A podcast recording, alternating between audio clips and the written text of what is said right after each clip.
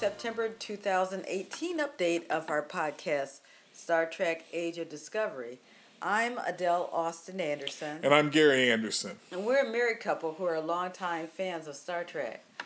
Well, Gary, our long um, wait for uh, new Star Trek episodes is almost over with the broadcast of the first of four mini episodes called Short Treks.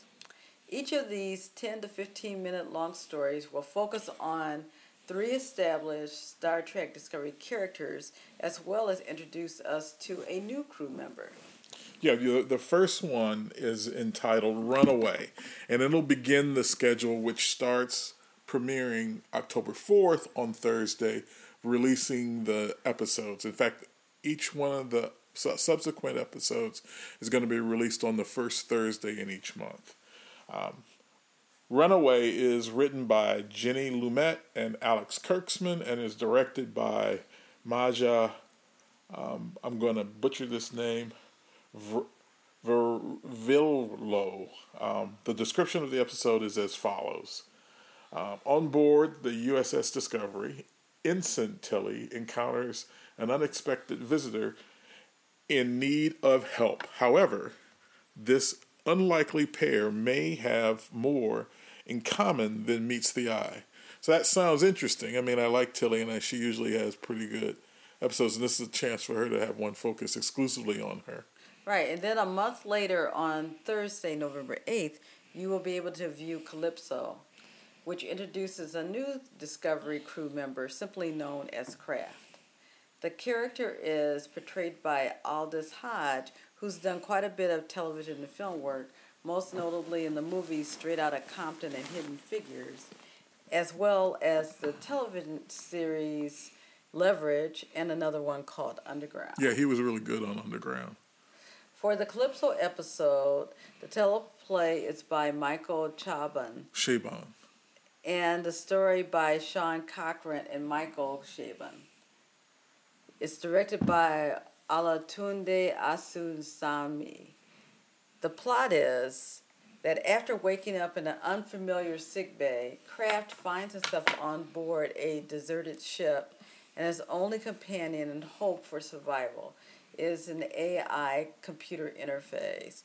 So it almost sounds like 2001 Space Odyssey. To a certain extent. But, but hopefully, this um, computer will be uh, much more helpful. Yeah, we don't have a whole lot of information about this character or the circumstances, but we understand that all of these episodes are supposed to have some kind of information revealing or impacting the story in season two.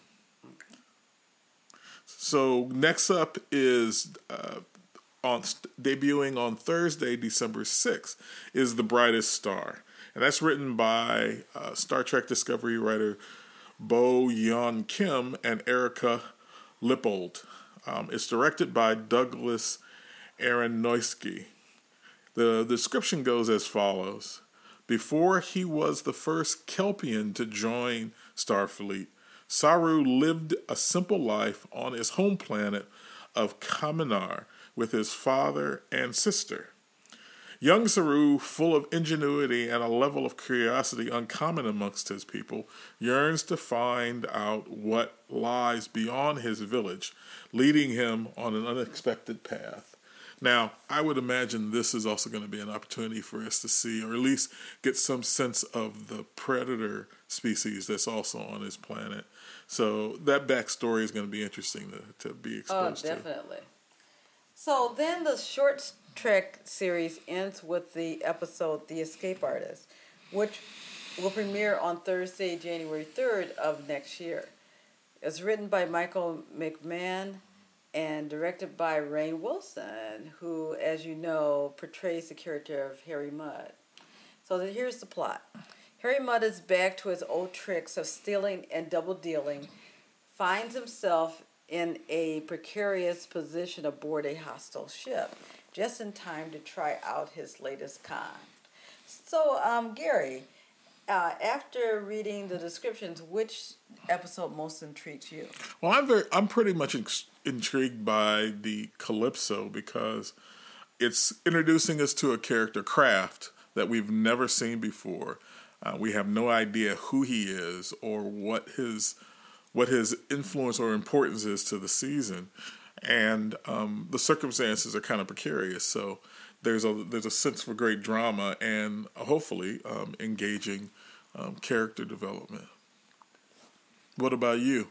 Well, I'm definitely looking forward to all of these episodes. Yeah, but but but, but the one I'm most anxious to see is Escape Artist, uh, so I can watch the latest escapades of Harry Mudd. As you know, yes, I am quite a fan of actor Rainn Wilson's portrayal of this character. Uh, one of my favorite episodes of season one of Discovery was Magic Makes the Sanest Man Go Mad, which featured Mudd wreaking havoc on the crew. Mudd is definitely a rogue you love to hate, so I can't see, uh, I can't wait to see what trickery he uses to extricate himself from his latest predicament. The other thing I think they got really well with his portrayal last season is um, the fact that they played both the menacing aspects of him as well as the comical aspects. Right. Which, if you watch the two episodes he's in in the original series, he displays both of those. The menacing episode uh, is in Mudd's Women, right. and the more and the far more comical approach is um, I Mudd. So so anyway, I'm I think that's I think your your choice is good. I'm I'm more intrigued about the one I don't the character I don't know. Although I am very interested in finding out about um, uh, Saru's home planet. Oh yeah, definitely. So now let's turn our attention to season two of Discovery. Um, where it should we, we suspect it's going to premiere soon following these four digital short episodes being dropped um, month by month. Probably either the end of january or the very beginning of february to keep the schedule going. That um, we're going to see the season two of discovery. Right right right right right right right right. Um, looking ahead we thought we would spend a little time talking about several characters we anticipate seeing in season two, at least in the first few episodes, who were first introduced to us in the original series. Um, those are going to be Captain Pike, played by actor um, Jeffrey Hunter, uh, Spock, played by N- Leonard Nimoy, of course, and then um, First Officer Number One, originally performed by Majel Barrett. So, as many of our listeners know, Anson Mount has taken on the role as, as Captain Christopher Pike. Much of the information we will discuss on Pike has been taken from Gary's blog article, Who is Christopher Pike? Actor Jeffrey Hunter, and the character appeared in the unaired 1965 pilot entitled The Cage. Um, NBC didn't like it and asked for another pilot to be made and and oddly, that's that was an odd action on that part. Uh, networks usually don't request a second pilot if they turn down the first, and but by the time they were looking at doing that, Hunter had declined portraying the role again. He really wasn't that hot on the on the show as it was, and he he he bowed out. So that meant that the the episode never aired in its entirety, but huge excerpts were eventually used in archival footage and was incorporated in the two part episode, The Menagerie, that played out in season one. Um, for the uh, original series episodes, additional scenes were shot to p- portray an incapacitated Pike who was at, performed by actor Sean Kenney. I want to go back a little bit to that comment you made about uh, Jeffrey Hunter and why he didn't come back.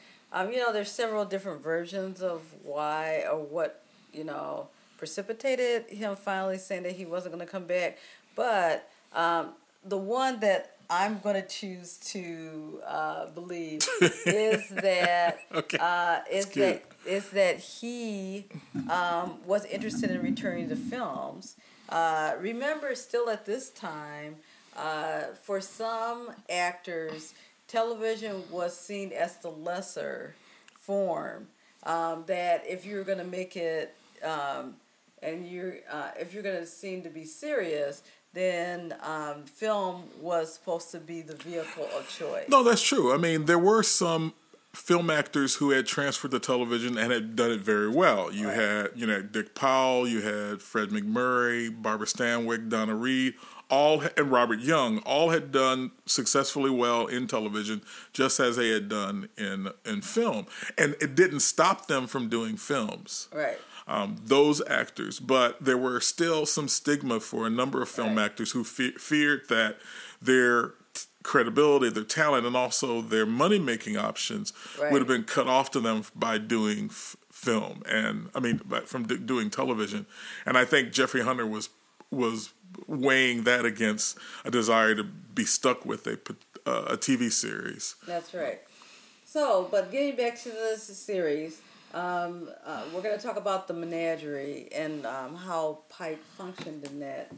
Uh, uh, in that um, episode. episode.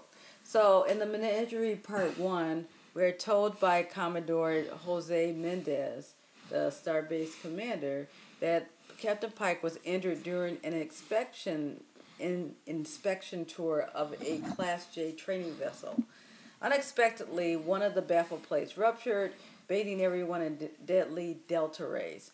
Pike reportedly retrieved as many injured or unconscious trainees as possible. As such, Pike was exposed to massive amount of delta rays that severely disfigured him. When we finally meet him, he is introduced as a crippled fleet captain living out the remainder of his life on Starbase 11 under 24 7 medical observation. In addition, the incident stole Pike's ability to communicate verbally. His only mode of mobility is a computerized wheelchair that is cybernetically that cybernetically responds to responds to every command via brainwaves. He can answer questions as long as they require a yes or no answer by flashing a light on the front of his chair. It it flashes once for yes and twice for no. So it's a basically a binary system. Yeah, which is kind of interesting, you know, given given the circumstances. But it's got no handles. Right, right. It's, it's got no handle. People, no handle. People just have to shove it. They got no handles. Right. So this experience that he goes through, where he's saving these injured or unconscious uh, trainees, is an example of Pike revealing an extremely heroic and selfless uh, officer. You know, going in time after time to save these people at risk to his own life, right. which I think is impressive and also plays into who he is as a as a as a Star Starfleet captain and as a character in Starfleet. Um, this great compassion he shows uh, for these helpless trainees uh, is an example to the caliber of character we see him display, even with Vina, the the trapped human female that he encounters on Talos Four. Uh, therefore, empathy and a desire to protect the innocent are core elements of who he is. That's what we see throughout the the episode. We also hear indicated about him in this story. Yeah. So. Um, we're we're thinking that we're going to see that displayed in season two of the. We would anticipate seeing that also in season two, yeah. So now let's look at some of the other attributes of Pike.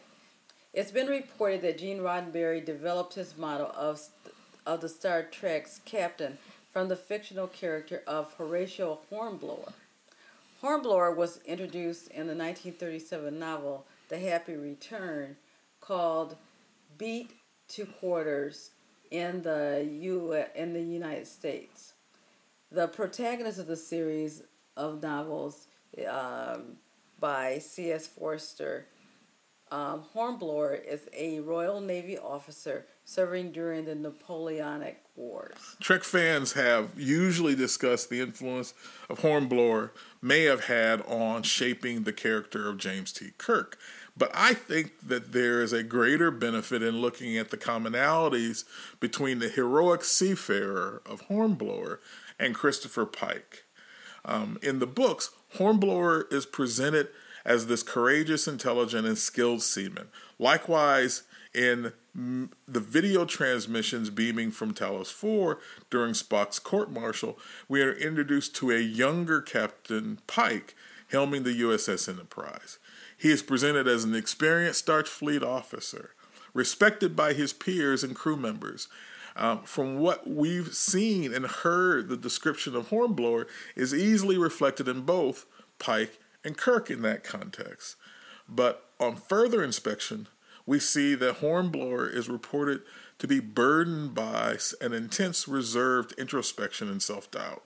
Despite numerous personal feats of extraordinary skill and cunning, he throughout the books he constantly belittles him, him his own um, achievements by numerous numerous rationalizations, remembering only his fears. Um, these particularly particular personality characteristics sound more inclined or with with with what we see from Pike's behavior mm-hmm. um, than anything that James T. Kirk does anywhere in the series. Um, again, in the Menagerie Part One, Pike is massaged into discussing his concerns with Dr. Boyce. Boyce comes to his quarters and basically encourages him to unburden himself about the things that he's feeling. You know, and Boyce, at, at that time, Boyce is playing the chief medical officer of the Enterprise. Pike is troubled by something. Pike confides in Boyce that he is fatigued at the weight of his responsibilities. Um, supposedly, a recent away mission he led to Rigel 7 concluded with three dead crewmen and the injury of seven others. And he's blaming himself for all of that. Um, Pike debates res- even resigning his commission in order to pursue a, con- a more completely different life. In exchange, he present he's presented as a man questioning his own actions, much in the same way Horatio Hornblower is described as doing in the novels.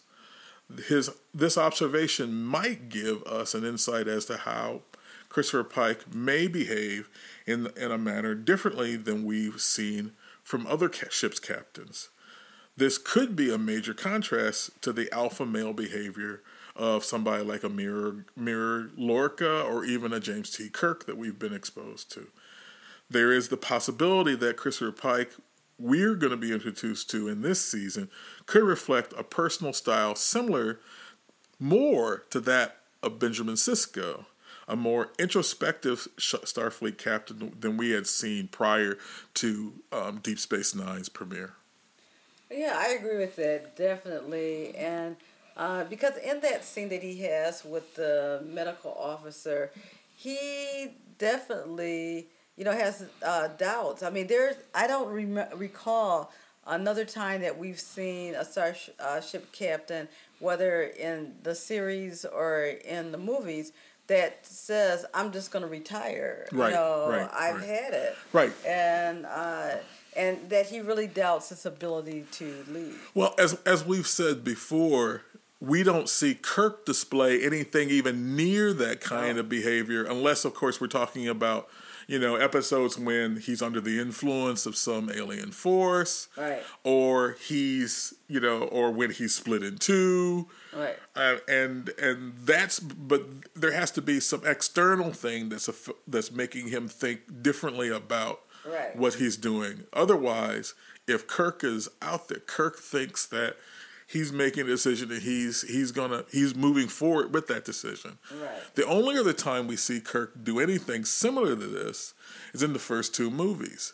But that's an older man who has who based on the circumstances within the films, he has opportunity to question some things that that some decisions he makes because he sees the ramifications of when he's okay, wrong. but I disagree with you. I don't even think it's even similar there. He doesn't like the the, the problem is is that he's been promoted to a point where he feels that that that the talents that he has aren't being best used. He feels useless in that role, uh, whereas in the case of Pike, Pike, you know, he he does have talents as a leader, but now he's just doubting the fact whether he can go on because he does not like the consequences of what happens under, you know, what what could happen under his command. And that is the loss of life or the injury of others. And in both Star Trek the Motion Picture and in The Wrath of Khan, Kirk does does have some moments of introspection that force him to think about the decisions that he's making, some of which that have led to the death of others. So yeah, there's a similar.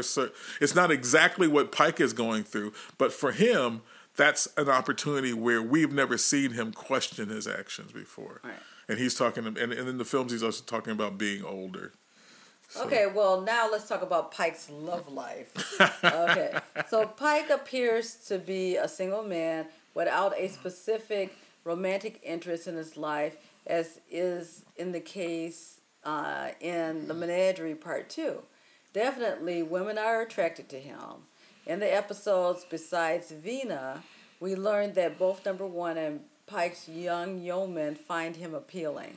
Otherwise, we never hear that Pike was married or had a significant other at any time in his life. In fact, Pike's sense of loneliness is part of how the Talosians attempt to manipulate him. The illusions they create for him are designed to capitalize on a desire for Vina that began once he first saw her. This explains Pike's willingness to live out his life with Vina on Talos 4, even if it's just an imaginary life. Also, we hear Pike very briefly um, discuss his earlier civilian life, which is all the information we have about what he did prior to joining Starfleet. In that conversation, he names his hometown as Mojave and we don't know where Mojave is per se. Is it on Earth or some other M class planet? We see a depiction of it when Pike experiences the second imaginary experience with with Vina in the Menagerie Part Two, although it doesn't specifically um, specify a location. We can imagine that it it could mean Mojave, California, a small Southern California town 50 miles east of Bakersfield, which makes sense. I mean, right, right. So uh, in the menagerie t- part two, Pike says he had uh, two horses back home in Mojave. One of the horses was named Tango, that is, and it, it's seen as part of the previously mentioned illusion. We never hear what the other horse is named. This could indicate Pike's affinity with animals or other beasts of burden. Now, naturally, um, the characterization, this characterization of Pike is also burdened by what we see as a sexist ideology of the time when the script was written. For instance, you you can see this in his attitude about women in command positions, like with number one, Pike's first officer is the only female staff member assigned to the bridge. There's no other met women there. Right. Which is not the case on the Enterprise under Kirk per se. I mean, there's usually there there have been female. Well, well, there's sometimes more than one, but usually right. there is only Uhura. Well, Uhura is always there. Right, right. But right. there usually is someone, and and no, and, and in in the in the the, the it, second pilot, there's Sally Kellerman who gets killed off. She, well, she eventually gets killed, killed off, off but, but, she's on the bridge. So, so I I definitely disagree with this because I think throughout the original series, every once in a while there's another woman on the bridge besides yeah. Uhura, but for the most part, it's just Uhura. She's the only person, only female on the bridge. It really is until you get to the other series that you well, start to definitely, see, definitely, you know, more than one woman on the bridge regularly. Now, those were not, you know, they weren't regular regularly occurring characters, right. but you know, but but at least you did see other women, you know, on the bridge. So so it took a while before they really, you okay. know, you know. But that's a that but but that but that is also a product of the time and the attitude. Mm-hmm. Um, when Pike's young female yeoman shows up, to he appears to be flustered and comments that he's not used to women here, you know, and, and it's it has only made an exception for his cerebral female uh, first officer who seems to be asexual. Right. To be honest with you, exactly. So besides the lack of women, Pike's crew lacks diversity. Absolutely. With the exception of Spock and one Asian male, all the other crew members are white. additionally, when Pike speaks about resigning from Starfleet, he mentions that he may go into business as a on one of the Orion colonies. I mean, he tells Bo- Dr. Boyce, um, who objects to the assumed action of trading women, which would involve selling native slave girls. So we're going to assume that the latest version of Pike that's going to be featured on Star Trek Discovery will not carry these sexist and racial biases with him. So, what about the portrayal of Spock? Well, at the time of the first pilot, um, certainly Leonard Nimoy had not fully developed his idea of the characterization of a half Klingon, I mean, half Vulcan, half human son of Sarek and Amanda, as we've come to know him. In fact, at, at this point, there's no evidence that he's even half alien, um, human. Right. That right. he could be all Vulcan at this point. We right. didn't know about it. So you, what you see is you see the a proto version of Spock. Um, in the in the pilot, at times he appears to be stiff, robotic, and robotic in his speech, but in contrast to other moments where he freely shows emotion. There's one point when they land on Talos Four, and they find these this this outcropping of, of, of, of some foliage that makes a sound as it blows in the wind. And he and Pike touch their leaves, which stops them from making the sound. And he smiles at that. I mean, Spock smiles. Spock doesn't smile very often. Not very often. Right. You know, so um, he, this just, you know, this, he is loyal to Pike, yet with without voicing or showing any concern, he willingly attempts to leave him and two other crewmen behind when it, they believe that the ship may be in danger, which is atypical to what he well, would do. It's definitely atypical Spock because Spock, you know, it's really it's not into leaving. You know, other no, he's not into leaving people. So yes, and that is so true. And in the menagerie, which occurred 13 years after the events of the first pilot, Spock, you know, the older Spock, is willing to face the death penalty and also risk the career of his friend and current captain, James Kirk, in order to bring Pike back to Talos 4 to live the remainder of his life under, under the illusion of good health and mobility obviously there had to have been an event in the lives of Pike and Spock to form such a close bond that the Vulcan was willing to sacrifice his life for him. Perhaps this will be explored in the in the Discovery episodes where Spock will be be portrayed by Ethan Peck. Peck is a television and film actor and the grandson of legendary actor Gregory Peck.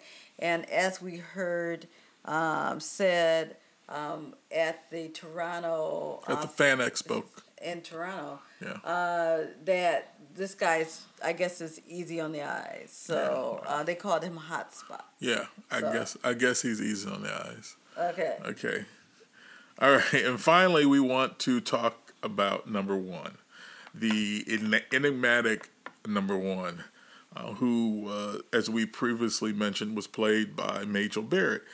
Um, on the pilot, number one serves as Pike's first officer. However, when Pike puts together a landing party to go to Talos 4, he leaves her behind to look after the ship, which is doesn't make sense. Right. Um, this was a practice rarely followed on on the original series and subsequently on on Star Trek Next Generation. It was a constant battle between Picard and Riker about who would go down. In fact, Riker said he should be going down since he is first officer. Right. Right. So they shouldn't risk the captain. They shouldn't risk the captain. Right. Right. Right. Right. right. Number one was prized for her intellect, which we continually hear about. We don't see much evidence of it, but we hear about it a great deal. And neither she nor the captain's female yeoman were attired in form fitting mini, mini dresses that we saw in the original series. Um, via telepathy, the Talosians reveal that she was attracted to Pike, but in the episode, she didn't act as if she had any, that, that she was actually moved by this Right, revelation or in any way, shape, or form. Right. So, um, upon watching this pilot again, I realized how much I truly enjoyed this role portrayed by Barrett much more than the original series Nurse Chapel, who I found to be annoying and unflattering and flatteringly attired for her body type in a blue mini dress and boots. According to reports, management officials at NBC, that's uh, that was Star Trek's television network, did not like the idea of the first officer being an intelligent woman. In fact, series creator Gene Roddenberry was given the choice to either let go of Spock or number one. Roddenberry obviously chose to get rid of the latter character and created a new, more traditional role for Barrett, with whom he had uh, been carrying on an affair during his marriage. Um, yeah, and Star Trek Discovery's version will be played by the lovely Rebecca Romijn, who is one who is equally uh, tall in stature. So she's going to have the same kind of height that Majel Barrett had in the original series. So that's going to be interesting. And she's best known for playing Mystique in the X Men film series um, before Jennifer Lawrence played her, began playing her. And she had a reoccurring role on television's Ugly Betty. Um, but like Majel Barrett, she's a she's about five eleven. She's taller than the average actress, and I'm sure that they are they're not paying her just to serve as eye candy. I mean, what I'm looking forward to is to see her portrayal and learning even much more about this character that that than what we've been afforded in the the pilot that was never shown in the really Well, the pilot wasn't shown until in its in its entirety. Okay. So, uh, uh, I think the other thing I do want to say about number one that they did show was that she was extraordinarily brave. Uh, so, Well, that's true. uh, and so, and, and this is where the intelligence comes in. Uh, because it, it was her that when the Talosians made it look like they had no choice, that uh, the captain had to stay, remain on the planet and breed with Vina. Mm-hmm. Uh, she was the one who decided, I want to overload uh, The phaser. The phaser. And uh, because we're not going to accept this. Right. And so she took a calculated chance that by doing so, that they would let them go because they were willing to destroy themselves. So, so she was actually the one who came up with that idea. And that's true. That is the only aspect of her character in that entire pilot that she shows any kind of agency or shows any kind of um, craft or into, you know, imagination in regards to how she could get out of those that situation. Right, but yeah, but she does. She gambles. She, She- she gambles. ba- and- but she, she- gambles with everybody's life, basically. Well, but it was the only way. Right. I get you. I get you. So, uh, finally, we want to remind you that the Discovery Cast will make an appearance during a panel uh, at the New York Comic Con from 4 to 5 p.m. Saturday, October 6th. Those expected to appear include Doug Jones, Anthony Rapp, Mary Chieffo, Shazad Latif, Mary Wiseman, Wilson Cruz, and Anson Mount, as well as Sonequa Martin Green and Ethan Peck. Yeah. So in closing, like, subscribe, and follow Star Trek Age of Discovery on Twitter at Star Trek AOD, Facebook, facebook.com backslash Star Trek AOD, our website, Star Trek AOD.net, where we offer additional articles on Star Trek canon and interesting side by issues and aspects about the show. Also, email the show at Star Trek AOD at gmail.com. So until then. Live long and prosper.